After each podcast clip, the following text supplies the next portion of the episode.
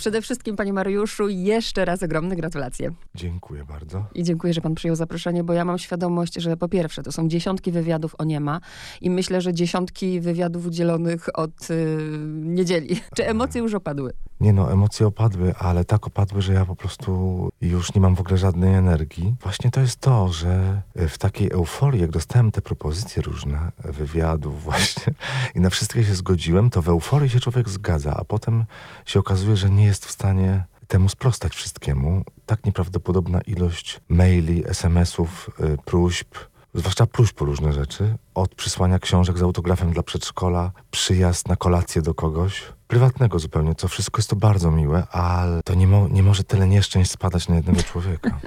W ogóle nie mam energii w sobie, po prostu ja strasznie przepraszam za to, ale no mają państwo tutaj okazję po prostu zaobserwować. Przecież ja jestem człowiekiem pełnym energii i entuzjazmu, a teraz jestem pół nieżywy i nie umiem z siebie już nic wykrzesać, a jeszcze przede mną chyba pięć różnych rzeczy, a potem już yy, po prostu, chciałem powiedzieć, wyłączam telefon, ale ja wyłączyłem telefon na dwa dni. Ale wszystkimi innymi kanałami po prostu mm.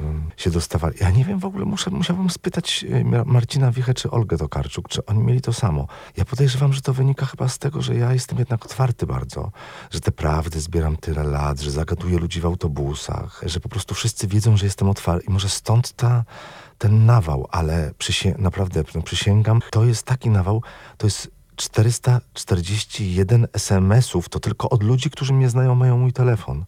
czterysta czterdzieści jeden było rano, o dziewiątej, a ja przez całą noc nie włączałem telefonu. A maili to, przepraszam bardzo, ale ja nawet, po, o, ja zajrzę, ja pani powiem, ile jest maili do odpowiedzenia i nie uwierzycie temu. tysiąc dwieście pięćdziesiąt cztery, na telefonie mam taki licznik nieprzeczytanych maili, tysiąc dwieście pięćdziesiąt cztery nieprzeczytane maile. I teraz kto to ma zrobić, kto to ma odpowiedzieć? Chyba ogłoszę bankructwo, tak zwane bankructwo komunikacyjne. No nie, nie, nie, nie ma, nie ma wyjścia po prostu. Ja też właśnie tak pomyślałam, że to przez to, że pan jest tak ciepły i otwarty i my wszyscy mamy tak trochę więcej odwagi. No ja żeby... się cieszę i w ogóle, no w ogóle to po prostu strasznie się cieszę z tego, co się stało. Nie mają państwo pojęcia, ale przepraszam za e, brak tej mojej energii. No trudno, jak lubicie moje książki, to obcujcie ze mną e, w takim stanie, w jakim jestem. To ja tym bardziej się cieszę, że, że pan przyszedł, bo bliskie spotkania to duży program, ale no, mam nadzieję, że, że damy radę. A chciałabym zacząć je właśnie od końca, od, od, od Nikę.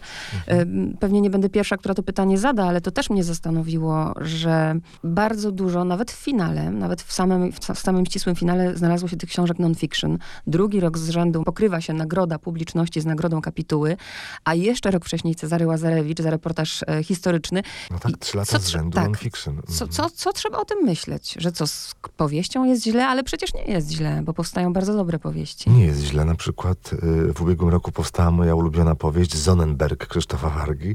No, nieuwzględniona w, w nominacjach do Nika, ale nie szkodzi. Jest, przewodnik po Budapeszcie, tak. No to jest taki właśnie tak, przewodnik po Budapeszcie jednocześnie.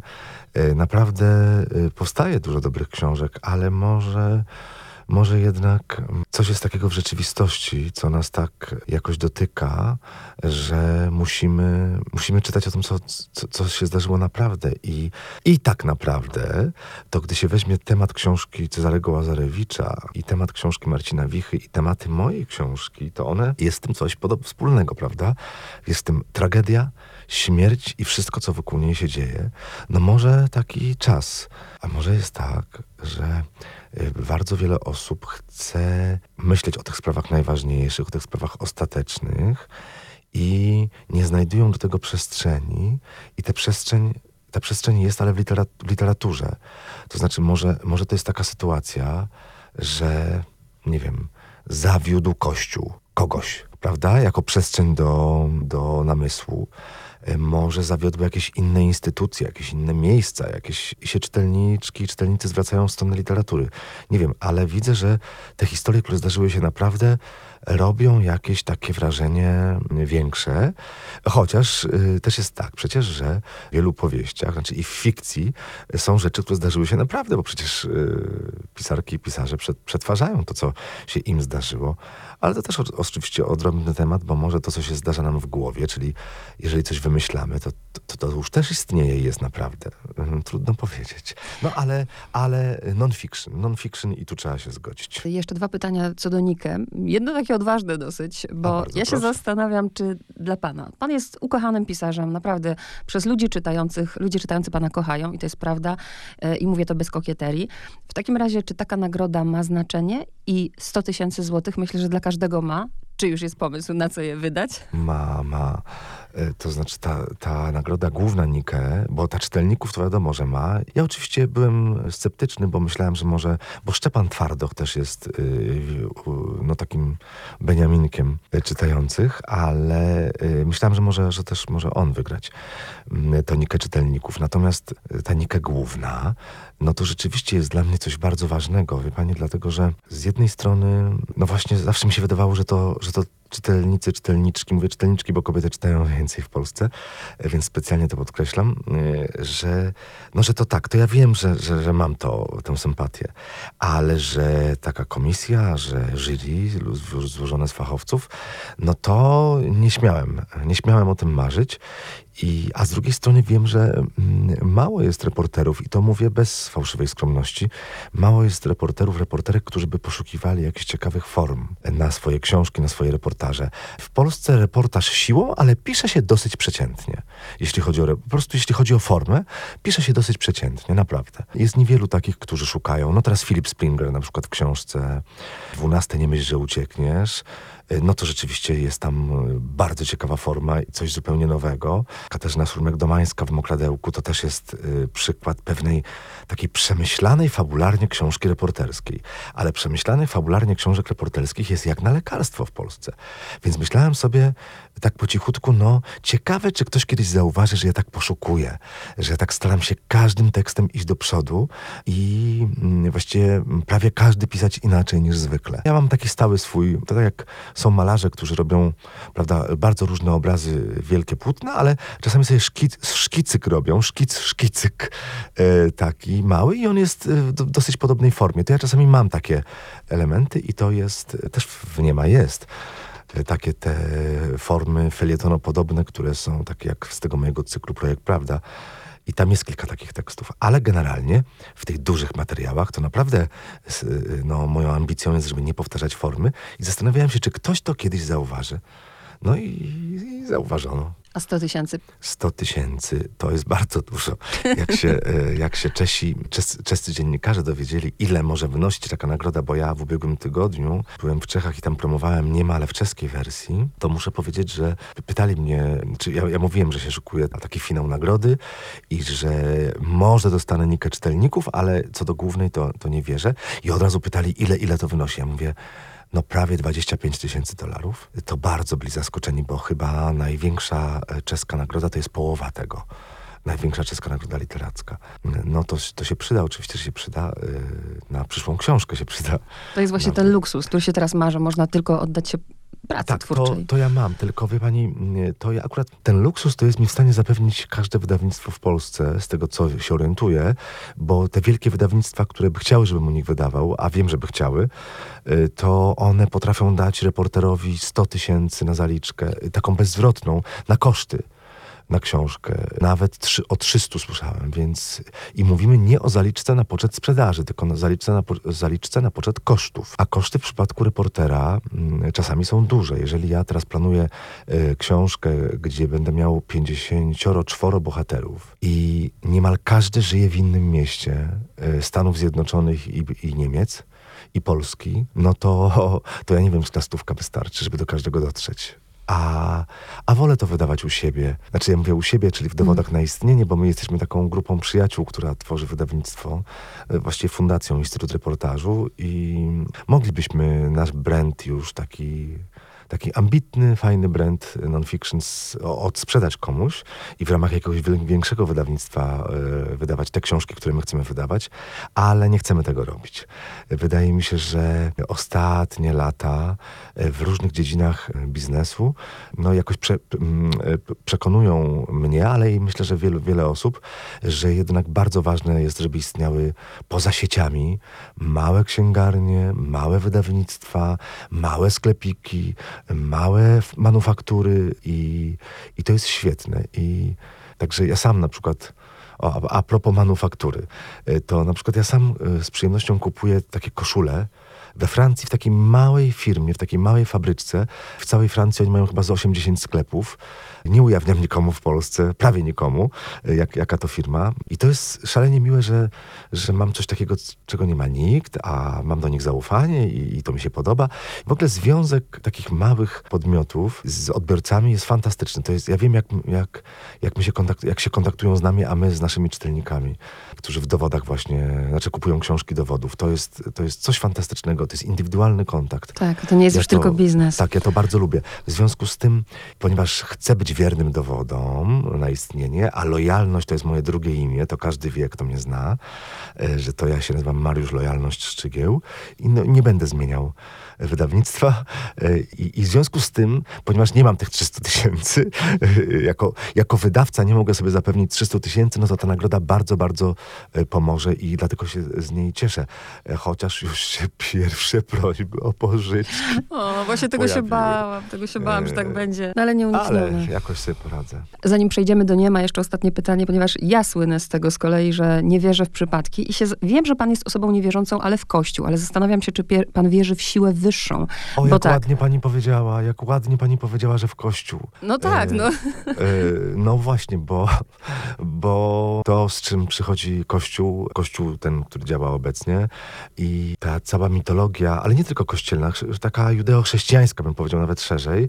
I to, co, to, co się aktualnie z niej bierze, to, co się, jak się ją wykorzystuje, to to wszystko mnie bardzo jakoś mierzi. W związku z tym ja nie mogę powiedzieć o sobie, że nie wierzę w siłę wyższą, bo wierzę. I jak użyła pani słowa przypadek, to ja zawsze mówię jaśnie pan przypadek, a mówię jaśnie pan przypadek, pisane to jest duży, dużymi literami, dlatego, że ja mam umysł otwarty i jeśli dopuszczam, że może przyjść do mnie też prawdziwy Jezus Chrystus i, i, i być prawdziwy, ale więc nie zamykam się. Natomiast jaśnie pan przypadek, bo a nuż, a nuż istnieje rzeczywiście y, jakiś y, inny wymiar. No musi, bo przecież otrzymuje pan Nikę. Zbiega się to z premierą aha, książki aha, w Czechach. I że w Czechach pierwsza książka Gotland. Tak? A jeszcze ta karteczka, której pan przez osiem lat nie zauważa, bo przecież ta książka powstałaby może dużo wcześniej, może no, to nie. To są wszystko przypadki, tylko właśnie nie wiem, czy takie czyste te przypadki no.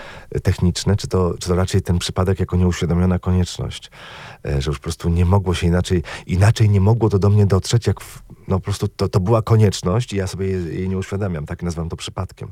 No a opowiedzmy razie... słuchaczom właśnie, przypomnijmy, bo to jest świetna historia no o tym, bo tak, dziewięć że... lat temu tak naprawdę już ten pomysł tak. był na, na Niema. Na Niema był pomysł i miałem różne tam tematy.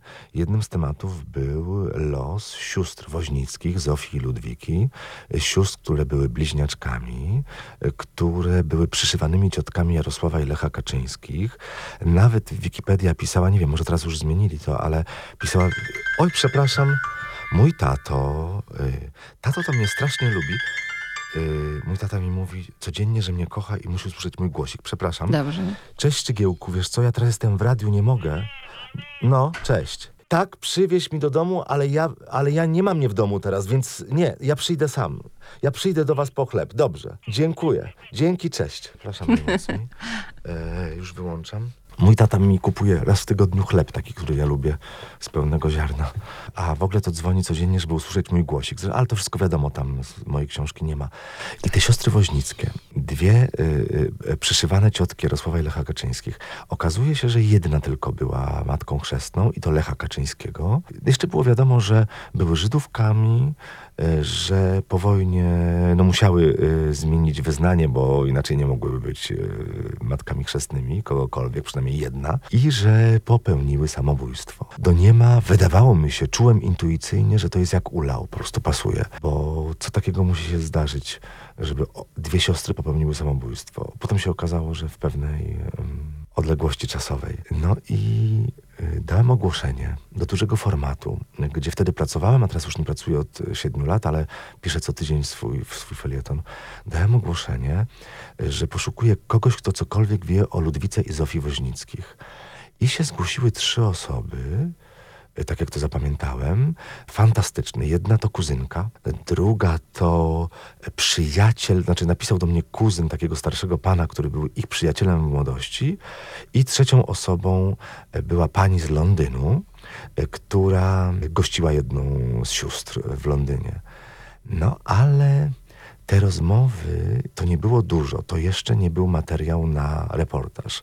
I ja to zarzuciłem, to znaczy nie bardzo wiedziałem, co mam z tym zrobić. Myślałem sobie, że może zrobię taką małą historyjkę a la Hanna Krall, która potrafi mieć też takie miniatury, prawda? Że niewiele wiadomo, ale jakaś tam metafizyka z tego, z tego, z tego, z tego mm, wychodzi. I myślałem, że może coś takiego zrobię, ale jednak y, jakoś, no nie miałem, nie, nie, nie umiałem tego, tego, tego napisać. I, a jeszcze mimo tego, że pani Ewa Teleżyńska, to jest historyk, badaczka, też zaczęła się zajmować tymi siostrami, nawet sprawdzała ich ślady po nich w I P N-ie, niewiele znalazła, też jakieś mi drobne informacje różne dostarczyła. No ale to nie był pełnokrwisty materiał, ponieważ no, brakowało mi tego, ja nie wiedziałem, o czym te siostry myślały, czym żyły, no, no nic. No i zarzuciłem to. Kiedy już sobie, sobie pomyślałem, że wracam do Niema po ośmiu latach, to miałem taki zeszyt stary. Ten zeszyt y, był prezentem od mojej koleżanki, korektorki z, z Gazety Wyborczej, Danuty Sabały, i ona mi dała: Mariuszu, tam zapisuj największe, najlepsze pomysły. I ja tam coś zapisałem, ale potem ten zeszyt zarzuciłem i myślę sobie, czy tam mam coś do Niema w tym zeszycie. To osiem lat nie zaglądam. Patrzę, a tam wypada karteczka. A na tej karteczce jest napisane ręką asystentki, w dużym, która była wtedy, pracowała wtedy w dużym formacie, Małgorzaty Łubińskiej: Mariuszu, dzwoniła pani Hanna Jarnowska, spiesz się, ma osiemdziesiąt sześć lat, ma mnóstwo listów, ma dużo listów od sióstr. Mówię, jak to zaraz? Skąd jest ta karteczka? I to się okazało, że to jest ta karteczka sprzed ośmiu lat, którą ja gdzieś przeoczyłem, którą gdzieś musiałem włożyć, no nie wiem, jakoś do tego zeszytu nie pamiętając o niej, czy może no gdzieś się zapodziewa po prostu między tymi stronami. Ja nie mogłem uwierzyć w to, ale myślę sobie, zaraz minęło osiem lat, no to różnie może być już yy, yy, z tą możliwością dotarcia do listów. Jeśli pani Hanna nie żyje, yy, a jeśli jej rodzina wyrzuciła te listy, to co będzie? No i dzwonię, a pani Hanna Jarnowska odbiera telefon i świeżutkim głosikiem, jakby wyszła od razu spod prysznica, mówi: o, to szybko pan zareagował na mój telefon. Osiem lat chyba. No i się okazało, że ma mnóstwo yy, wspaniałych listów. Jadwiga Kaczyńska, Zofia Woźnicka i właśnie ona, Hanna Jarnowska, były taką trójką yy, przyjaciółek z, po, yy, z polonistyki. Yy, I ponieważ pani Hanna wyjechała bardzo szybko po studiach do Końskich, to Zofia jej obiecała, że będzie jej cały czas donosiła o życiu swoimi siostry, i znalazły się listy. Ale tylko listy z Warszawy. A jak wyglądało życie Zofii, która po śmierci siostry wyprowadziła się do Londynu, tego nie wiedziałem. No i co się okazało? Dzwonię po kilku dniach do pani Jarnowskiej, że te listy są wspaniałe, i mówię tak: wie pani, znalazłem jeszcze jeden świetny trop. Znalazłem taką panią, która, i zaczynam tu opowiadać, taki rozentuzjazmowany jak to ja potrafię, tylko dzisiaj nie mogę tego z siebie wykrzesać, bo jestem no, bardzo przemęczony. I mówię jej o tym, a pani Jarnowska mówi: wie pan co, proszę przyjechać do mnie jeszcze raz. Ja mówię: o, a co się stało? Ja panu dam listy z Londynu, które właśnie znalazłam. I się okazało, że jeszcze mamy te listy z Londynu. Kto czytał Nie ma, to wie, jak to jest, jak to jest ważne dla tej opowieści pod tytułem Nieznajomy wróg jakiś. I się okazało na miejscu, że pani Hanna przyznała, dlaczego nie dała mi tych listów od razu. Ponieważ te listy londyńskie były jakby jeszcze, znaczy były bardziej intymne, no bo to już jest po śmierci siostry, i do końca chyba nie ufała mi. To znaczy inaczej. Ona powiedziała, że jak zobaczyła, że ja tak jak dziecko się cieszę tym, że ja tam znalazłem kolejną osobę i jej to mówię, yy, i tym jestem zachwycony, że i mam, i takie zdanie mi się tu udało dowiedzieć, takiej taki wiadomości, pani Hanno, no to ona uznała, że jednak może mi to powierzyć i już te listy mi dać na zawsze, więc yy, ja je mam w domu, nie wiem, co z tymi listami zrobię, powiem szczerze. Myślę, że, że, że, że może je przekażę do Muzeum Literatury w Warszawie po prostu, bo może jeszcze się przydadzą kiedyś przyszłym badaczom, bo też z drugiej strony to jest coś fantastycznego, że jeden pisarz odkrywa zapom- zapomniane, zapomniane pisarki. Mm-hmm. Mi się, się odkrywa. No to nie muszę odkrywać, bo się bardzo wiele osób zgłosiło, że czytało w dzieciństwie Czarkę. Czarka, Czarka i ja, taką opowieść Ludwiki Woźnickiej o panterze, która uciekła z cyrku. Nie wiem, czy pani to czytała w dzieciństwie. No, absolutnie. Ja akurat nie, nie ale to chyba... Od nas starsze osoby musiały tak. to czytać. Tym bardziej, sześćdziesiątych. Że tego nie ma już w bibliotekach. A tego już nie ma. I to jest świetne, że tak się udaje tak ocalać, te, o, ocalać takie światy, które już, które już odchodzą. A ja to zrobiłem już kilka razy, bo też antologia, ta trzytomowa reportażu, to też jest coś takiego, że jednak no, takie zapisanie, ponowne zapisanie czy przypomnienie o, o twórcach, którzy, o autorach, autorkach, którzy odeszli już w niepamięć. No nie wiem, ja to bardzo lubię. Wie pani co? A może to wynika, że ja podświadomie się sam boję takiego zapomnienia i ja... Ja odcalam od zapomnienia, żeby i mnie ktoś tam za pięćdziesiąt czy sto lat ocalił. No nie wiem, to już I nie zubytkował w bibliotece, to już nawiązuje do kolejnego o, tekstu. Ale jeszcze bardzo dziękuję za tę historię, bo ja myślę, że to jest jeden z ważniejszych tekstów w tej książce, no i najbardziej obszernych, ponad czterdzieści stron, dzięki tym właśnie materiałom. I też no, delikatna materia, bo wchodzimy w takie kwestie... A, właśnie, przepraszam, jak pani mówi, że obszerny i że jeden z najważniejszych, to akurat jest sporo czytelników, którzy mówią, że ten tekst, jedni mówią, że to fantastyczne, najlepsze, co czytali w życiu i tak dalej, to, to, to tego, ale inni mówią, że to jest okropny tekst i nudny i w ogóle ich nie interesuje życie tych sióstr, a to jest najdłuższy tekst, jaki napisałem w życiu. I wydawało mi się, że jak tak się zanurzymy troszkę w to życie tych sióstr, to to, że, nam, że każdy, kto lubi, sobie myśli, jak, jak to by było, gdybym ja żył w latach sześćdziesiątych, siedemdziesiątych, osiemdziesiątych. Ja to napisałem dla tych, którzy lubią się tak, tak troszkę taplać w przeszłości. Mm-hmm. I dlatego tam jest tak dużo szczegółów. I to oczywiście nie każdemu może odpowiadać, bo często jesteśmy przyzwyczajeni do tego, że, że te reportaże, że ten reportaż jest taki dosyć szybki, taki doraźny, prawda? A tu trzeba się troszkę zanurzyć w ich życie. No jedni to lubią, inni nie, ale ja też uważam, że to jest ważny tekst dla tej książki. Mnie też, jak czytałam ten tekst, zastanowiło, no ja nie, nie mam siostry bliźniaczki, więc nie, jakby nie jestem nawet w stanie tego zrozumieć. Mogę się starać zrozumieć, jak to jest trudne, jak się traci bliźniaczkę, jak to jest tak, jakby się samemu umarło. I myślę o tym, no bo nie mogę o tym nie myśleć. Wejdziemy chociaż troszeczkę na, na ten grunt polityczny. Ale to nie będzie agitacja wyborcza. No tak. Ja naprawdę pomyślałam o Jarosławie pierwszy raz też w innym kontekście, jak tak, przeczytałam ten tekst. Tak, tak. Ba, świetnie, że pani to podnosi, bo ja y, zacząłem Jarosława Kaczyńskiego bardzo rozumieć. Chyba bycie z kimś w relacji bliźniaczej To jest, to jest coś więcej niż bycie z, z relacji z kimś, kto jest na zewnątrz nas. To jest chyba też bycie w relacji ze sobą samym. Prawdopodobnie tak jest, bo z, z listów sióstr Woźnickich, z ich wspomnień wynika, że no one praktycznie były, one były jedną osobą. I ja potem dostałem sporo listów od bliźniąt i pisali mi, że to bardzo rozumieją i że tak właśnie jest. I Boże kochany, jeżeli czytając o kimś, kto już nie istnieje, udaje nam się zrozumieć kogoś, kto istnieje i jest w jakiś sposób z nami związany, a przecież jakikolwiek byśmy nie mieli stosunek do Jarosława Kaczyńskiego, jakikolwiek, czy od mm-hmm. euforii, tak. entuzjazmu po, po negowanie jego poczynań, to jednak jest to człowiek, który jest nam w jakiś sposób bliski i w jakiś sposób w relacji z każdym z nas, prawda? Każdy ma, rela- ma relację jakąś z nim.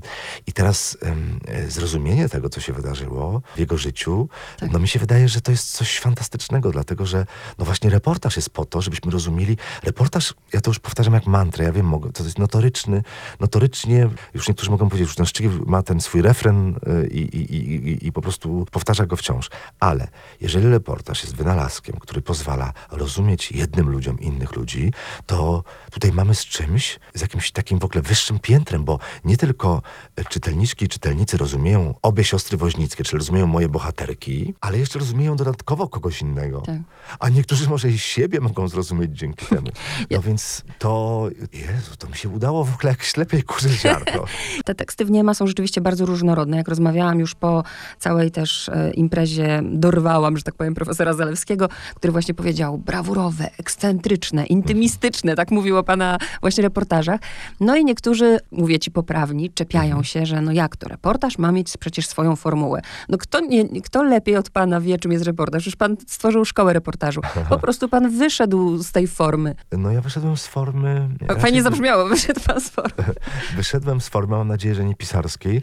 Wyszedłem z formy reportażu bardziej dziennikarskiego, takiego pisanego no tak poprawnie, po bożemu, dlatego że po pierwsze ja się nie lubię nudzić sam, nie lubię nudzić czytelników i też ym, wydaje mi się, że reportaże opisują y, czy skupiają się na tematach tak zwanych odwiecznych. Oczywiście dzieje się coś współcześnie i reporterka czy reporter pisze reportaż, ale generalnie w tych ważnych tekstach, a nawet w tych i, i mniej ważnych, często jest jakaś śmierć, jakaś miłość, jakieś rozstanie, jakiś dramat, jakieś y, kłamstwo, oszustwo, jakiś zawód wielki, jakiś sukces, jakieś szczęście, no ale to są sprawy odwieczne. I teraz tak, jeżeli, tak mnie się wydaje, oczywiście to jest moja, że tak powiem, moje podejście i moja szkoła osobista. I wydaje mi się, że jeśli to są te tematy odwieczne, no to trzeba troszkę szukać nowych sposobów na pokazywanie ich. To jest tak jak, że ciągle śpiewamy o miłości, no ale jednak to są różne melodie. Za każdym razem melodia jest inna. I aranż, i każdy ambitny twórca piosenki stara się przynajmniej inaczej ją zaaranżować. Tak jak nikt dotąd, albo według najlepszych wzorców. No więc, no więc to ja jestem ten typ. Szukam tego nowego aranżu, ale temat, najczęściej jest to temat, który po prostu interesował już, prawda, i Szekspira, i Stendhala, i Vonneguta, i Murakamiego, i też reporterów, czy reporterki interesuje. Ja mam podobnie, też nie lubię się nudzić, dlatego mnie się podobały te pomysły, zaraz do, chociaż do jednego, o jednym powiemy, ale są tacy, którzy stawiają to panu jako zarzut, prawda, że, że się pan ujawnia w tych reportażach. Tylko że, pani, mam takie wrażenie, że są osoby, bo tak ja oprócz pisania dosyć y, intensywnie istnieję w sferze publicznej, w sensie takim, że często bywam w radiu, tak jak dzisiaj tutaj, często bywam w telewizji, prowadzę Instagram. Sama y, jestem followersem bardzo pana miło, Instagram. Y, Facebook i jestem po prostu i jestem dosyć charakterystyczny i no już nie umiem się zmienić. Ja nie znoszę swojej egzaltacji i nie lubię tego potem słuchać i oglądać, więc nie wysłucham tej naszej audycji. No może dzisiaj nie jestem tak jak zaltowany, bo jestem rzeczywiście strasznie przemęczony, ale nie lubię tej swojej szczy- szczegółowatości, tej, tego świergolenia. Nie przepadam za tym i rozumiem, że są osoby, które też mogą za tym nie przepadać. Na przykład czasami yy, gdzieś tam czytam, że ja bardzo lubię go czytać, nie znoszę go słuchać. I rozumiem, rozumiem, rozumiem. Ja też nie przepadałem za tym, jak, jak mówił Bogusław Kaczyński, jak opowiadał o diwach operowych, choć bardzo ceniłem jego wiedzę. Więc ja to rozumiem i teraz może być tak, że te osoby, które lubią mnie czytać, ale nie przepadają za mną, nagle jak widzą, że ja się pokazuję siebie w tych tekstach, że ja tam jestem narratorem takim, tym jawnym narratorem lub, y, lub y, dzielę się z czytelnikami swoją jakąś refleksją, to im to już zaczyna przeszkadzać, ponieważ mają alergię na mnie, więc ja to rozumiem. Niemniej ci, którzy, którzy nie, nie mieli na przykład ze mną wcześniej do czynienia i tak nie, nie śledzą mojej działalności, to na przykład mówią, że oj, jakie to dobre, że reporter wreszcie się nie, nie ukrywa za postaciami. No ale na przykład bardzo ceniona przeze mnie koleżanka, poetka, redaktorka, powiedziała mi: Mariusz, muszę ci powiedzieć szczerze, nie uważam, że to jest twoja najlepsza książka, bo powiem ci, że mnie nie interesuje, co ty myślisz, mnie interesują twoi bohaterowie i zawsze fantastyczne rzeczy z nich yy, wydobywałeś, a tutaj jakby za dużo zwracasz to oko kamery na siebie. Znaczy tam nie ma kamery, ale wiadomo, że chodzi o, prze- mówimy w przenośni, to oko kamery na siebie. No jej się to nie podoba. Ona nie uważa, że to jest najlepsza książka, a ja uważam, że to jest najlepsze, co napisałem i się będę tego trzymał aż do momentu, kiedy będzie jakaś inna książka, która, co do której będę miał takie zdanie. Po prostu ona jest dla mnie ważna. Jestem odporny na, na cudze opinie na ten temat. To znaczy ja je bardzo szanuję i się cieszę, że są też takie opinie, czy takie oceny typu jedna gwiazdka na lubimy czytać. To ja jestem tym, naprawdę ja wiem, że to ciężko uwierzyć, ja jestem tym zachwycony, że, nie wiem, tam dwadzieścia procent ocen to są oceny najniższe. Właśnie na przykład na tym portalu, to jest chyba najbardziej w tej chwili taki znany portal czytelniczy. I to jest świetnie, bo wie pani, jeśli ludzi obchodzi książka, jeśli ją przeczytali, bo jak nie przeczytali, a piszą y, gdzieś, że to jest G, to ja w ogóle, jak to mówią Czesi, mogą mi być te osoby ukradzione. Po prostu w ogóle nie istnieją dla mnie. Jeżeli ktoś się wypowiada negatywnie o czymś, czego w ogóle nie zna, to, to, to, nie, to, to nie jest dla mnie partnerem. Natomiast jeżeli ktoś przeczytał i mu się nie podoba, to jest fantastycznie. Dlatego, że to znaczy, że go obchodzi literatura, że, go ob, że, że ma jakieś zdanie na temat tekstu, że go przemyślał. No, no to, to jest świetnie. Tak mało kogo obchodzi literatura, więc nawet jak mówią nie, to ja jestem bardzo za, za tym nie. O. Teraz pomyślałam, co łączy ludzi, którzy y, lubią czytać Szczygła i nie lubią. Tym, że dużo o tym mówią i to jest najważniejsze, bo jak się o tym je, mówi, to to dziękuję. Już jest. No tak. Dziękuję. Myślę jeszcze o tej formie, żeby słuchaczom powiedzieć, y, że na przykład natknął się na taki y, tekst Rzeka, który mnie na początku, jak go czytałam, to tak, co to w ogóle jest? Ale później, jak się zastanowiłam nad tym, co pan tam wykropkował, to pomyślałam, że gdyby to nie było wykropkowane, to by ten tekst był zupełnie inny. Świetny tak. pomysł. Może byłby zbyt dosłowny. Mm-hmm. A dosłowność, no, w reportażu często się zdarza, ale już nie chciałem być tak dosłowny przy tym temacie, kiedy bohaterka opowiada w tej pierwszej warstwie o tym, jak była molestowana przez własnego ojca, ale w drugiej warstwie tak naprawdę jest to tekst, jest to rozdział o tym, że jest typ rodzica, który uważa swoje dziecko za własność. To jest o posiadaniu własności, jakim, jaką jest dziecko, i to dziecko może już być, nie musi być trzyletnim dzieciątkiem, tylko może być na przykład szesnastoletnie, a nawet dwudziestoletnie, i dalej rodzic uważa to dziecko za własność. I wydało mi się, że ten tekst będzie jeszcze bardziej uniwersalny i dla tych, którzy się zechcą wczytać, bo też znam takich, których to zdenerwowało, że tam nie ma połowy, nie, tam nie ma, tam nie ma siedemdziesiąt procent słów, słów i zdań, tam są pustki, tam nie ma właśnie, nie ma słów, mm-hmm. nie ma zdań. I bardzo dobrze, że ich nie ma. O, właśnie. To się cieszę. Jeżeli ktoś już zmierzy się z tym tekstem i naprawdę pieczołowicie przeczyta to, co jest, a czasami są tam urywki słów tylko, to zrozumie yy, prawdopodobnie ten zabieg, i ci, którzy to zrobili, to mi mówią, że podkładają pod to swoje przeżycia. Yy, mocno myślą, co tam może być. Czy tam, czy ja usunąłem rzeczy jeszcze drastyczniejsze, czy usunąłem tylko to, co właśnie jest błahe i nie jest ważne. Na przykład, to jest trochę jak z malarstwem. Są, jest taki typ obrazów, prawda, co sobie każdy może wyobrazić, przypomnieć, lub ktoś nie zna się na sztuce, wyobrazić, że malarz nie maluje całej twarzy dokładnie, tylko maluje ją tak w zarysie, tak tylko symbolicznie, prawda? Tylko jako pewien schemat twarzy, i wtedy wiem, że to jest, może być twarz każdego. I o to mi chodziło. Mm. O to mi chodziło, żeby ta historia dzięki, dzięki temu, że, że jest mniej słów, yy, należała do każdego.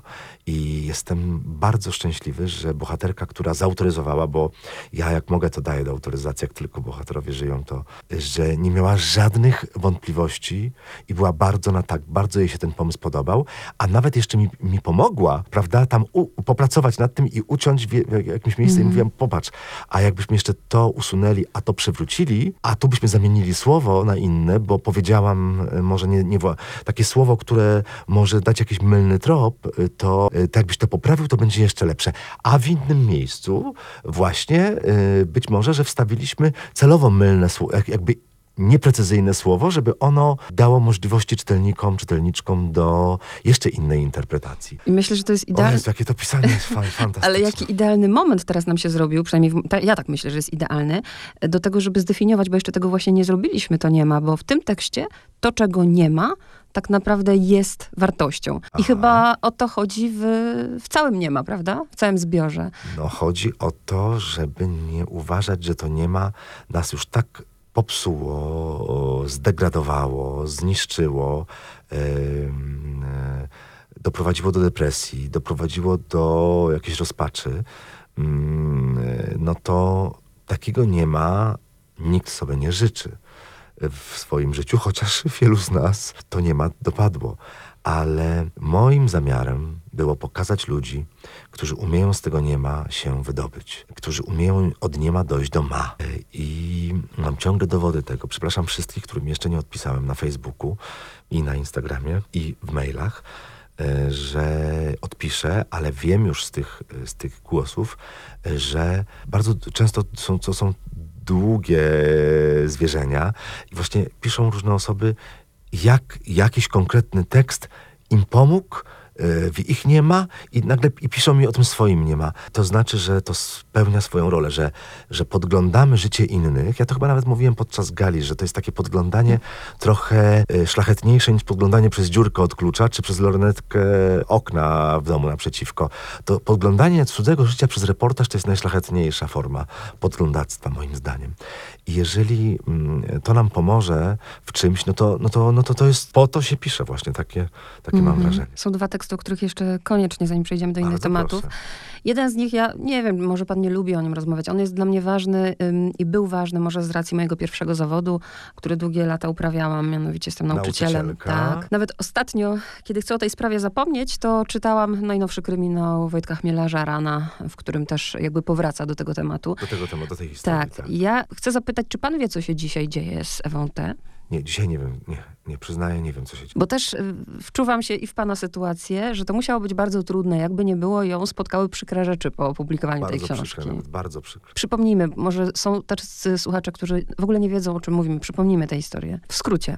Nauczycielka, która miała przybranego syna od trzech lat, chłopcy, chłopczyka, właśnie przez te trzy lata zgotowała mu taki mały obóz koncentracyjny, to znaczy wychowywała go razem z jego ojcem, ale on, on tylko, pop, on pop, znaczy tylko, wycofuję słowo tylko, on popierał jej metody, brał w tym współudział, ale częściej chłopiec przebywał z nią i ona go częściej biła. Przez te trzy lata tak go biła, że aż go zabiła. I to, było, to był bardzo głośny proces, głośna sprawa. Ewa, ym, przepraszam, Barbara Zeidler o tym pisała na początku lat osiemdziesiątych. Media się wtedy o tym rozpisywały, to była taka w stanie wojennym, oprócz samego faktu stanu wojennego, przypadek Ewy T. Ona w mojej książce występuje jako Ewa T., ponieważ skazanie zostało zatarte i sąd mnie zobowiązał, że nie ujawnię nigdy jej danych. Więc y, y, ta historia w osiemdziesiątym drugim roku no, była na ustach wszystkich. Ja do niej powróciłem. Ja bym do niej nie powrócił aż w taki sposób, w jaki to zrobiłem.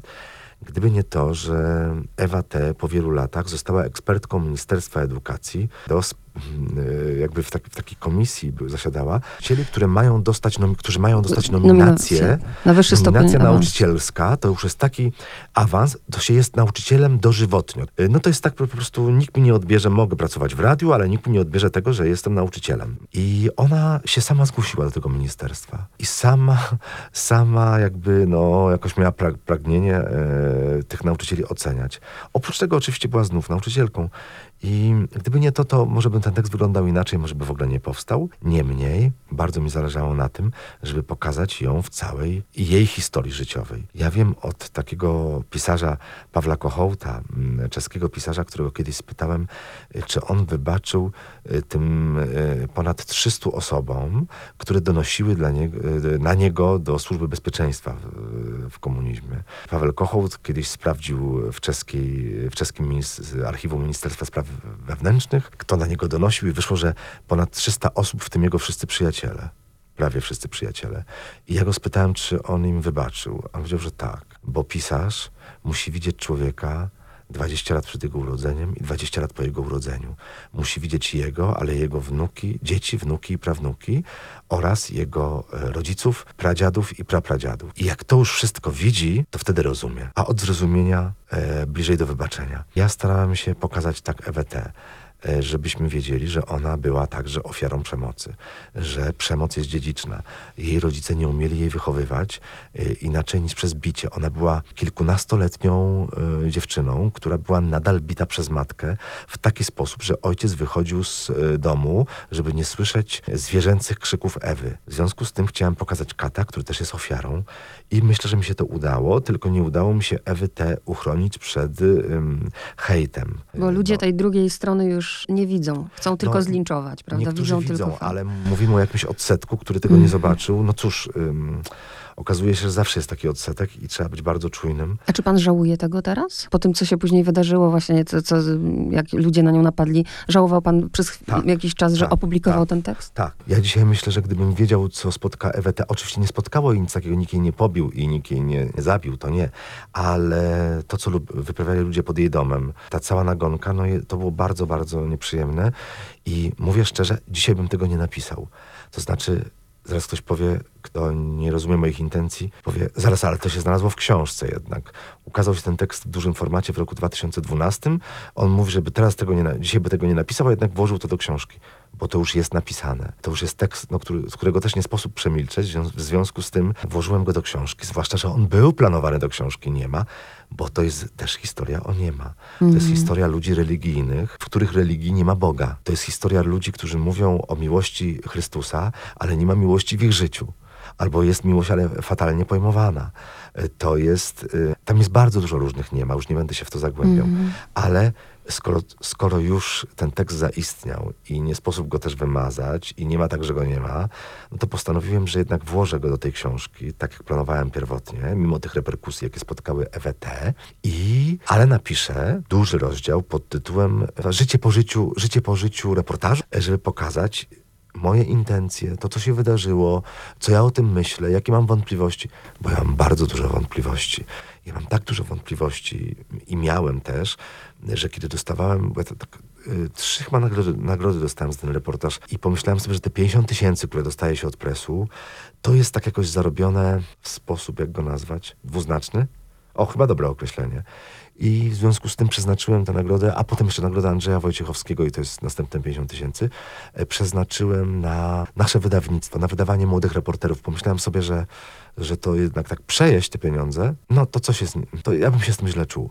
W związku z tym przekazałem te, te, te nagrody na wydawnictwo właśnie Dowody na Istnienie i wydaliśmy pierwsze książki, z których na przykład, nie wiem, Cudowna czy Foucault w Warszawie, no były nominowane do Nike, więc i do różnych innych nagród. Także po prostu to stuwa, drodzy Państwo, to nie jest dużo jak na wydawanie książek. No ale dla naszego małego wydawnictwa to jest dużo. Po prostu pomyślałem sobie, że będziemy, będziemy młodszych ode mnie reporterów, a chociaż troszeczkę wydamy książek za to. Ja z tym tekstem właśnie miałam duży problem, ale dziękuję też, że to wybrzmiało, bo tak bardzo się cieszę, że pan przywołał właśnie to zdanie, że trzeba myśleć dwadzieścia lat wcześniej, dwadzieścia lat później, bo też właśnie zadawałam sobie pytanie, jak ja mam prawo osądzać tę kobietę. No i y, pamiętam jeszcze, jak spotkaliśmy się w zeszłym roku za tą jakąś dyktą na targach książki w wielkim hała- hałasie w ogóle. I pamiętam, jak pan mówił o Fischerowej, o tym, że nie mógłby się ten pierwszy tekst o niej znaleźć y, wtedy, no bo jeszcze żyła, a ona jakby zabroniła publikować, prawda, przed tak. za jej życia. Tak, to książkę Nie ma rozpoczyna taki mój repor- właśnie, nie wiem, reportaż. Taki mój reportaż, znak zapytania, esej, znak zapytania, tekst, no tekst to na pewno, bez znaku zapytania, ale jaki gatunek trudno powiedzieć, ale chyba reportaż, bo reportaż to jest historia, która wydarzyła się naprawdę tak. i ma dawać do myślenia, a w moim przypadku jeszcze sobie składa, stawiam e, zalecenie, że ma być ładnie, oczywiście ładnie, to jest względna rzecz, ładnie napisana. I rozpoczyna historia Wioli Fischerowej, czeskiej poetki, rozpoczyna tę książkę. To jest taka historia, którą mogłem opublikować dopiero po śmierci bohaterki, która sobie tego wyraźnie zażyczyła, że to możesz napisać dopiero po mojej śmierci. I tak też się stało. Jedno z moich ulubionych zdań akurat w tym reportażu jest, że żadne metro, żaden policjant nie jest przeszkodą, kiedy człowiek trafia na właściwy wiersz. Cała ta historia się od tego zaczęła. Bo ja ten wiersz przeczytałem w metrze pędzącym. Tam siedział policjant, pamiętam o co chodziło z tym policjantem, ale w sensie, że on był obok i warunki były niesprzyjające do czytania poezji. Widzę, że ludzie czytają w metrze, ale żeby ktoś czytał poezję, to nie zauważyłem. Natomiast ten wiersz wisiał na ścianie metra. Stąd, stąd um, tytuł Czytanie ścian. I takie zrobiło na mnie wrażenie, że postanowiłem poznać autorkę tego wiersza. Nie wiedziałem, nie sądziłem, że z tego się rozwinie jakaś znajomość bliższa, że jeszcze z tego powstanie, prawda, pierwszy rozdział książki mojej, ale tak, tak bywa. W ogóle myślę sobie, że jak człowiek się do czegoś, jak coś na, na nas zrobi wrażenie, to potem już y, idziemy za tym. Ja bardzo lubię takie rzeczy w życiu, y, bo w ogóle naj, najgorsze chyba, co może człowieka spotkać, to jest obojętność, że jesteśmy obojętni na wszystko, że już nic nas nie cieszy, nic nas nie pociąga. No to, to, to, to jest fatalnie wtedy. To trzeba w ogóle pójść na jakiś kurs, na jakieś, na jakieś szkolenie z ożywienia się, z ożywiania swojego życia. Ja ciągle mam takie rzeczy, które mnie złapią i trzymają. I I tak było z wierszem Wioli Fischerowej, ale muszę pani powiedzieć, że właśnie ostatnio sobie zadałem takie pytanie, jakieś pół roku temu, co w ogóle jeszcze mnie interesuje. Yy, trochę się znam na Czechach, trochę się znam na reportażu. To są takie dwie dziedziny, które mnie bardzo pociągały, ale już, już yy, zużyły się one troszkę dla mnie. Yy, wydaje mi się, że cze- o Czechach wiem wiele. Właśnie no, powiedziałem trochę, a teraz, że wiem wiele. No trochę to taka kokieteria. No, no właśnie. Yy, wiele wiem o reportażu i wiele wiem o Czechach, ale już mnie aż tak to nie podnieca. Tak zastanowiłem się, co jeszcze sprawia, żebym tak, ale nie co ja bym chciał, tylko żeby tak, taki remanent ostatnich lat, żeby zrobić, co, co jest takiego, co sprawia, że ja idę spać, tylko w Google'ach szukam informacji na jakiś temat, albo natychmiast zamawiam na Allegro książkę na dany temat. Poszukuję. I to jest sztuka. Co widać jest, na Instagramie. Co widać, tak, bo ja często piszę o różnych obrazach, rzeźbach. Uwielbiam rzeźbiarzy i rzeźbiarki. Gdybym się urodził w nowym wcieleniu, to bym chciał być rzeźbiarzem. Przepowiedzieć, że to jest dziedzina, która mnie bardzo, bardzo podnieca. I postanowiłem, że będę studiował historię sztuki i w ten weekend przed Nikę, znaczy sobota, niedziela, to ja już byłem na pierwszym zjeździe moich studiów. Właśnie podyplomowa historia sztuki w Polskiej Akademii Nauk. Także no, żadne metro, żaden policjant, żadne życie, żadne obowiązki codzienne nie przeszkadzają w tym i nie powinny przeszkadzać w tym, mówię państwu szczerze, nie powinny przeszkadzać w tym, żebyśmy się oddali czemuś, co nas pasjonuje. Mamy jedno życie, to drugie nie jest gwarantowane i no... Róbmy w życiu to, coś, co nas naprawdę, naprawdę wciąga, bo po tym już będziemy bardzo starzy i nic nam się nie będzie chciało i będzie za późno. I teraz to jest też cudowny moment, ponieważ przechodzimy do tej drugiej części, a audycja nazywa się Bliskie Spotkania. Ja najpierw chcę wrócić, przenieść się w czasie do roku osiemdziesiątego piątego, ja wtedy miałam siedem lat, a pan kończył liceum ekonomiczne w Legnicy. Czy w osiemdziesiątym piątym roku, bo bardzo jestem ciekawa, czy pan pamięta to, o czym wtedy marzył młody Mariusz? Na początku roku to marzyłem, żeby zdać maturę i, i żeby się dostać na dziennikarstwo. To o tym marzyłem, a w drugiej połowie, pod koniec roku, żyłem, to może złe słowo, ale pragnąłem, żeby moi rodzice się, żeby moi rodzice się nie dowiedzieli, że mam dwóje ze wszystkich przedmiotów prawie na tym dziennikarstwie i że porzucam te studia i, ja, i, i po prostu jak to ukryć przed nimi, że nie studiuję. No tak wyglądał mój osiemdziesiąty piąty rok. A to było bardzo ważne, żeby się rodzice nie dowiedzieli, że ja nie studiuję, ponieważ wtedy się dostawało kartki na mięso. A ja kartek na mięso nie realizowałem w Warszawie, tylko wysłałem do Złotoryi mojej mamie, która za to kupowała, no, znaczy wykupywała te karty. No i teraz już nie jestem studentem. Sam uciekłem z dziennikarstwa, dlatego że ja dostając te dwóje, nie podchodziłem do egzaminów poprawkowych, ani tym bardziej do tych komisyjnych. Ja jestem taki typ, który się nie ściga, nie prosi o łaskę, nie bierze udziału w żadnych konkursach. Po prostu dostałem dwóje, dziękuję bardzo. Nie, nie ma tak, że ja będę poprawiał i, i odszedłem z tego dziennikarstwa. Zresztą bardzo mnie te studia zawiodły, były upolitycznione, bardzo mnie zawiodły. I muszę powiedzieć, że wpadłem na pomysł, że znajdę profesję, zawód i zacznę pracować w tym zawodzie, gdzie dają kartki takie same, jakie dostaje student. Ekwiwalent jest identyczny. To był zawód listonosza i zostałem listonoszem. Co więcej, dostałem już etat stażowy w tygodniku na przełaj, a jeszcze byłem listonoszem. I to było takie piesze roznoszenie? Czy na rowerze, czy nie, jak? Nie, piesze, piesze, piesze, piesze. Zwłaszcza zacząłem w zimie, to na rowerze by nie szło. No tak, coś piesze, takiego. Piesze na Mokotowie. Ale o tym dziennikarstwie to marzył pan już z... wcześniej, w szkole średniej? To ja marzyłem od siódmej klasy, kiedy yy, się okazało, że ładnie piszę. Yy, I że piszę yy, koleżankom i kolegom wypracowania za pieniądze. Już wiedziałem, że dziennikarstwem się zarabia na pisaniu. A skąd to wiedziałem? Dlatego, że kiedy szesnaście lat miałem, dostałem pierwsze pieniądze za, za ten tekst. Dostałem pierwsze pieniądze, kiedy miałem szesnaście lat za swój tekst i wiedziałem już, że za to są pieniądze i że to może być mój zawód i już sobie nie wyobrażałem innego. Instagram, koniecznie jeszcze o tym musimy, bo pan nawet nie zawodzi słuchaczy Nikę, no bo ja jestem followersem, obserwuję zawsze. Aha. I czytam te długie teksty, czytam, czytam i widzę, jak ludzie ale właśnie... Niektórzy mogą pomyśleć, jak to Instagram i długie teksty. Na Instagramie długie teksty, coś ta pani pomyliła. Łamie pan formę reportażu, łamie pan formę Instagrama, Instagrama. W ogóle łamaczem A. pan jest. No bo kolega, który mi założył ten Instagram, to był y, mój redaktor, y, jeden z o, dwojga redaktorów książki Nikę, Jacek Mozolewski. On, y, zresztą on pierwszy przeczytał czytał sześćdziesiąt procent książki. Ja ją pisałem tak kawałkami i mu wysyłałem jako pierwszemu czytelnikowi. On był pierwszy, który powiedział: Szczygieł, piszesz książkę na Nikę. W ogóle przestań denerwować. O, jak mnie to irytowało, że, że on mi to mówi. Piszesz książkę na Nikę. Naprawdę on to pierwszy. On jest bardzo czytany, ma ogromną kulturę literacką. Jacek mi założył Instagram i mówi, słuchaj, powinieneś, yy, to było dwa lata temu, yy, jako laureat Nikę, ja mówię, przestań, powinieneś mieć Instagram. Ja mówię, co ty w ogóle opowiadasz? I mi pokazał, jak to się robi. On mi to założył, dał, przekazał mi potem hasło. Ja zacząłem pisać, ale jakoś mnie to tak, tak wydało mi się to jałowe. Jałowe, no, mam dać zdjęcie i co? On mówi, i podpis to możesz mieć nawet jedno zdanie, jedno słowo. Jakoś ja nie mogłem się z tym pogodzić. Jedno zdanie, ja, jedno zdanie, prawda? No to niemożliwe. Pomyślałem sobie, że raz napisałem jakiś taki dłuższy tekst i chciałem sprawdzić, ile tam wchodzi. No i tam wchodzi, drodzy państwo, tak mniej więcej około dwa tysiące znaków ze spacjami. Tak, tak, tak mi to wychodzi, że tyle wchodzi. Czasami nie trzymam się, czasami są krótsze te teksty, ale bardzo często, jak piszę na przykład o koncepcji Boga u Becketa, ja wiem, że to dziwnie brzmi, ale i taki się wpis mi zdarzył, to naprawdę wtedy jest więcej tego tekstu i o sztuce, i o literaturze, no o różnych rzeczach. Czasami wychodzę z jakiegoś drobiazgu, ale staram się no, z tego coś zrobić. Teraz jeśli, jeśli mam rzeczywiście, tutaj mamy takich słuchaczy i słuchaczki, którzy kochają literaturę, to z- proszę z- zobaczyć, tam y- trzy wpisy temu jest taki wpis u pani Heleny Stachowej w Pradze, to jest tłumaczka Herlinga-Grudzińskiego, Mrożka, Gombrowicza, Miłosza i Szczygła na czeski. Pani Helena ma cud- cudowne mieszkanie ze starymi meblami, z biblioteką i czasami z jej książek wypadają różne artefakty.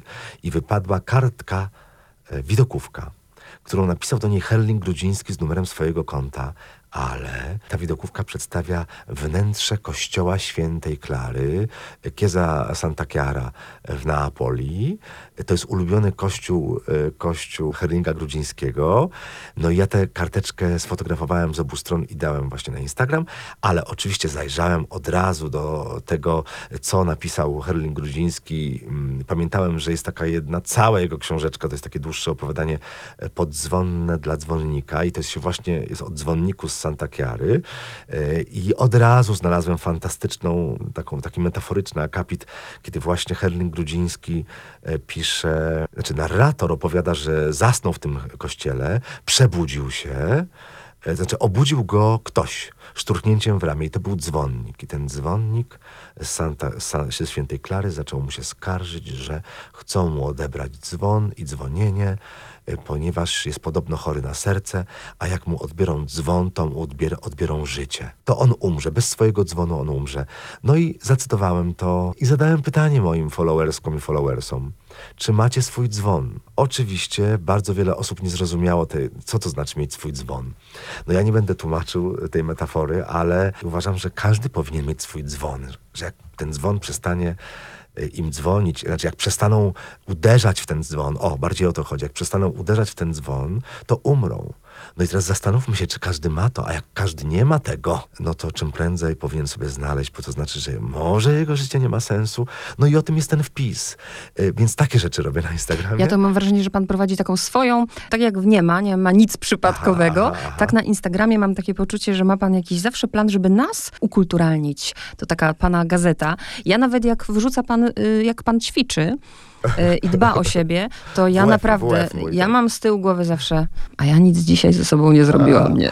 A ja to mam tak, wie pani, że nawet jak z tego W F-u mi mój ten trener Stasiek zrobi, zrobi mi, mi zdjęcie, to ja go zawsze pytam, co to jest za ćwiczenie i czemu służy i najczęściej to, to potem pi, piszę, to właśnie to było ćwiczenie na to i na to. I teraz jak ktoś nie widział tego, akurat nie zna mojego profilu, to te moje zdjęcia z siłowni, czyli z W F-u, bo ja nie, ja nie, nie, nie, nie siłuję się tam na maszynach. To nie są zdjęcia takich tych facetów, prawda, którzy tam szpanują z mięśniami. To ja nie jestem tym typem, ja w ogóle jestem szczupły bardzo, nie mam żadnej masy mięśniowej. To nie o to chodzi, tylko ja chcę pokazać, co można zrobić dla siebie, nawet kiedy się jest inteligentem i pracuje się przy biurku, ale zawsze mnie ciągnie do tego, żeby od razu sprawdzić jakieś na przykład dane statystyczne. Ostatnio sprawdziłem, e, prawda, że połowa polskich mężczyzn dorosłych ma nadwagę. No to już... Oczywiście napisałem tam o tym przy tej okazji, bo no, wydaje mi się, że... Nie, nie ma pustych przebiegów ten Instagram, jeśli o to panu chodzi. Że tam nie Dziękuję, ma wpisów, które są po nic, nie. Właśnie jesteśmy w Krakowie, znaczy ja jestem w Warszawie, pani w Krakowie, ale jesteśmy w Krakowie, a Kraków się nam zawsze kojarzy z... I R M F Classic jest dzieckiem Krakowa jako radio. Zawsze nam się Kraków kojarzy z inteligencją, znaczy z warstwą społeczną, którą nazywamy inteligencją. I jakoś z dziewiętnastym wiekiem, prawda? To prawda. Znaczy najwięcej, jeśli chodzi o... o dziewiętnasty wiek to najwięcej się działo w Krakowie, a jeśli chodzi o dwudziestolecie międzywojenne, to w Warszawie. Mówię o pewnych myśleniu, mhm. awangardzie, o sztuce, o literaturze. I ja myślę sobie, wiem, że to może być obrazoburcze, że ja na Instagramie spełniam się jako dziewiętnastowieczny inteligent. Inteligent powinien służyć swojemu społeczeństwu, czyli coś, coś mu dawać. Oczywiście to społeczeństwo może tego nie przyjąć. Yy, osoby mądrzejsze od niego, czyli inteligentniejsze od inteligenta mogą uważać, że to jest słaba propozycja, ale ja um- robię to, co umiem. Wydaje mi się, że ja tam spełniam taką misję swoją, żeby każdy... Każdego dnia nawet staram się, ale żeby po prostu dać coś z siebie, yy, jakąś podnietę, jakąś myśl. O, ja właśnie staram się podsuwać myśli różne. I pasuje do dziewiętnastego wieku, bo realizuje pan hasło pracy u podstaw. Aż tak to pani widzi. No, no nie, no, ja żartuję teraz. Ale, ale... Chociaż trochę, a w no kwestii sztuki tak, na pewno chyba się to przydaje bardzo. I teraz, jeśli pan zaczął studia, to będzie tego więcej, ja się już cieszę. E, jeszcze jedna rzecz, bo to jest ważne. Wiem, że pan no, lubi jazz, to wiem, ale jesteśmy w R M F Classic e, i gdzieś tam wysłuchałam w którymś z wywiadów, że jak pan pisze, to słucha Vivaldiego. E, tak, dlatego, że Vivaldi, ja nie wiem, musiałbym to zbadać, ale ja mam wrażenie, że on mi otwiera coś w mózgu. Jest w, tym, yy, w tej muzyce jakaś przestrzeń, a może układ dźwięków taki, że ona, ja ją słyszę dokładnie, ale nie zaprząta moich, nie zaprząta mojego mózgu tak jak inny typ muzyki. Ona nie jest klaustrofobiczna, tylko ma jakieś powietrze w sobie. I to nie chodzi o cztery pory roku, tylko w ogóle o Vivaldiego i o, o, o jego koncerty. I często, jak nie mam pomysłu na napisanie czegoś, to włączam Vivaldiego, żeby coś tam mi uruchomił w moim, w moim mózgu. A muzyka filmowa? Słucha pan muzyki filmowej? Tak, ale bardzo specyficznej. Mam taką płytę, którą kupiłem w Momie w Nowym Jorku i to jest płyta jazzowa z różnymi standardami, które powstały dzięki temu, że kompozytorzy, jazzmeni pisali do filmów amerykańskich muzykę, ale filmów lat pięćdziesiątych, sześćdziesiątych, na przykład Miles Davis do y, Window na szafot. Więc y, to jest moja ulubiona płyta w ogóle. Nawet powiem pani, że kiedyś spisałem sobie wszystkie te utwory, bo to jest akurat składanka, y, ta, którą kupiłem w Momie, ale spisałem sobie utwory i starałem się kupić na Amazonie y, wszystkie płyty, y, wszystkie jakby ścieżki dźwiękowe do tych, do tych filmów. Tam jest Tramwaj zwany pożądaniem też. Ścieżki dźwiękowe do tych filmów, żeby ich słuchać, czyli no też słucham tej muzyki. A jeszcze czytanie, bo wiem, że pan chyba jest nocnym markiem, bo pan drzemie po południu. Tak, ale ja mało, mało czytam, to znaczy mało. Mało czytam, bo ja czytam bardzo, bardzo powoli. Ja czytam tak powoli, że to jest niewiarygodne wręcz. Potrafię jedną książkę czytać miesiąc, dwa i trzy. Mam mnóstwo książek niedokończonych. Nie jestem takim czytelnikiem, który tak huh, i już musi przeczytać i następną. Mhm. Taki mam, jestem przypadek neurologiczny chyba. Ale nie jest wtedy taki, to się nawet chorobowo już jakoś nazywa, nie ma pan takiego lęku, że tylu rzeczy nie zdąży pan przeczytać? Nie, nie, no nie mam tego lęku, dlatego że ja mam coś innego. Ja bardzo dużo z książek pamiętam. A dlaczego pamiętam? Bo czytam powoli. Jak przeczytam jakieś zdanie czy akapit, które mnie zachwyci, to ja zamykam tę książkę, nie czytam dalej. Ja to kontempluję. Ja obracam ten akapit w, jak gumę do rzucia w ustach. Po prostu, o, moje czytanie można porównać z tym, jak dentysta czy dentystka robi plombę. Da troszeczkę materiału, potem ubija, prawda? Troszeczkę materiału ubija. Troszeczkę materiału i potem stuka tym, tym narzędziem tam. Niezłe porównanie. Pierwszy raz słyszę takie porównanie. Tak, to jest moje właśnie porównanie. I utwardzam to, utwardzam, utwardzam to w swojej głowie. Po prostu, gdybym ja przeczytał książkę szybko, to bym nic z niej nie miał. Ja muszę ją czytać powoli. Dlatego na przykład mam takie książki, które permanentnie czytam powoli. To jest Tatarkiewicza o szczęściu. To jest ten wielki tom Miłosza, wydany przez Znak, jego wierszy, a tam są też takie małe formy prozatorskie. To są wszystkie tomy Ciorana. To są rzeczy, które ja czytam bardzo powoli i jeszcze sobie robię własne indeksy ołówkiem na końcu tych książek. Na tych stronach, które są puste, tych takich tych przed, przedokładkowych, sobie robię indeksy, bo są tematy, które mnie interesują, które mogą mi się przydać, do których ja chcę wrócić. Więc sobie wypisuję te swoje ważne dla siebie tylko hasła i piszę na której stronie. Te hasła to jest na przykład pamięć, pisanie, non-fiction i prawda, po co nam jest potrzebna, potrzebna, potrzebna fakt i prawda, Bóg, brak wiary, Boga, ateizm, rodzice, wolność. To są takie rzeczy, które mnie interesują. Mhm. I to wypisuję sobie tam z tyłu, żeby, żebym łatwiej wrócił. potem do, do, do tego, ale to są książki wszystko niepokończone. A podsumowując naszą rozmowę, jest takie, ja w zeszłym roku skończyłam czterdzieści lat, ale zawsze myślę, że to czy się ma czterdzieści, czy się ma dwadzieścia, to nie ma znaczenia. Ważne jest, jakich się nabyło doświadczeń, bo można mieć lat dwadzieścia i naprawdę myśleć codziennie o śmierci, bo akurat ma się ze sobą takie, a nie inne doświadczenia. Wiem, że pan codziennie myśli o śmierci. Tak, ale niech to nie zabrzmi w jakiś, w jakiś sposób taki, że państwo odebrało chęć do wypicia kawy. Absolutnie nie, ale chodzi o to, czym pan ja kończy swoje pogody, nie ma. Nie. Pogody nie myślę o śmierci. Po prostu mam do niej stosunek przyjazny. Oczywiście są ludzie ciężko chorzy, którzy mówią mi, no, nie, jeszcze cię ta śmierć nie sprawdziła, mój drogi. I te sytuacje ostateczne, ale znam wiele osób, których też, yy, którzy nie byli w żadnej sytuacji ostatecznej, a się bardzo boją śmierci, a ja jutro mogę żyć, mogę nie żyć i żadnej z tych, żadnego z tych wariantów się nie boję. Po prostu myślę o niej z taką czułością. Staram się, żeby każdy dzień był takim, jak to śpiewała Kora Jackowska. E, wydaje mi się, jakby dzień, w którym żyję, był dniem ostatnim. I to usłyszałem, jak miałem w osiemdziesiątym trzecim ona to śpiewa znów Kraków, Kora. Byłem nawet kiedyś u niej w domu właśnie w Krakowie, kilka razy. No to w osiemdziesiątym trzecim to ja miałem lat ile? szesnaście. Więc usłyszałem to wtedy i dzisiaj się kieruję tym, tym wersem z jej piosenki. Po prostu mi się wydaje, jakby to był dzień ostatni, dlatego staram się w miarę fajnie przeżyć ten dzień i tak mieć ze wszystkimi rachunki porozli- po, po, porozliczane. A jest coś, czego się pan boi w takim razie? Boję się niepeł- niepełnosprawności moich rodziców. Boję się, że yy, mama umrze przed tatą i wtedy to już będzie dla mnie bardzo trudne zadanie. Już nie będę wchodził w szczegóły, ale będzie bardzo trudne zadanie, żeby być z tatą non-stop. A wiem, że jeśli ja wtedy nie będę z nim cały czas, a wiem, że to będzie niemożliwe, żebym był cały czas, no to też jego życie już będzie bardzo króciutkie wtedy. Tak, tak czuję. Mój tata jest osobą, która nie może żyć bez mamy i beze mnie. Ale to nie tylko chodzi o to, że sobie nie poradzi fizycznie. On sobie psychicznie nie poradzi. On, on czerpie z nas energię, czerpie z nas inspirację do wszystkiego i, i, to, i to, to będzie bardzo trudne dla mnie wtedy. A tak to rozkłada się oczekiwania mojego taty. Audycja się nazywa się Bliskie Spotkania. Mówimy o bliskości. Oczekiwania mojego taty, jeśli chodzi o bliskość ze mną lub z mamą, są ogromne, ogromne, ogromne. Ja nie mam do niego o to pretensji, broń Boże. I wtedy, wtedy, te, wtedy to wszystko przejdzie na mnie i tego się boję. To nie jest tak, że niczego się nie boję w życiu. Tego się boję, bo wiem, że sobie nie poradzę wtedy. No, ale na razie tata żyje, mama żyje. I codziennie dzwoni, czego słuchacze tak, byli świadkiem. Tak. I oczywiście też od razu słuchaczom podpowiem, że jest jeden z tekstów Jerzy Szczygieł w Pradze, w Niema. Tak. Bardzo dziękuję. Ja mam wrażenie, że poziom energii u pana się podniósł trochę. Trochę się podniósł, rzeczywiście. Naprawdę bardzo dziękuję. Ale na W F już dzisiaj nie pójdę, bo jestem, od, odwołam. I wie pani, nie mogę zasnąć.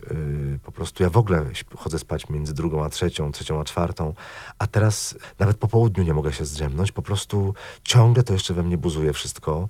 Może by nie buzowało, gdyby nie, nie właśnie t, nie tyle sygnałów od ludzi. To wpływa na organizm, więc to yy, nie wiem, jakbym sobie miał to z tym poradzić. Musiałbym wziąć jakąś tabletkę na uspokojenie. Nie, ale ja chcę uciekać od tabletek. No więc ciągle to buzuje, no trudno, tak musi być. A ja cały czas myślę o tym tysiącu dwustu mailach, które pan ma, a wiem, bo pan po prostu nie, jest ja kochany wiem. I każdemu chce od odpisać, Wojtka, więc ja nie Wojtka, wiem, jak to pan zrobi. Od Wojciecha Orlińskiego się dowiedziałem, że istnieje coś takiego jak bankructwo mailowe. Ja ogłoszę bankructwo mailowe. Czyli powiem, że nie przeczytałem ponad tysiąca maili.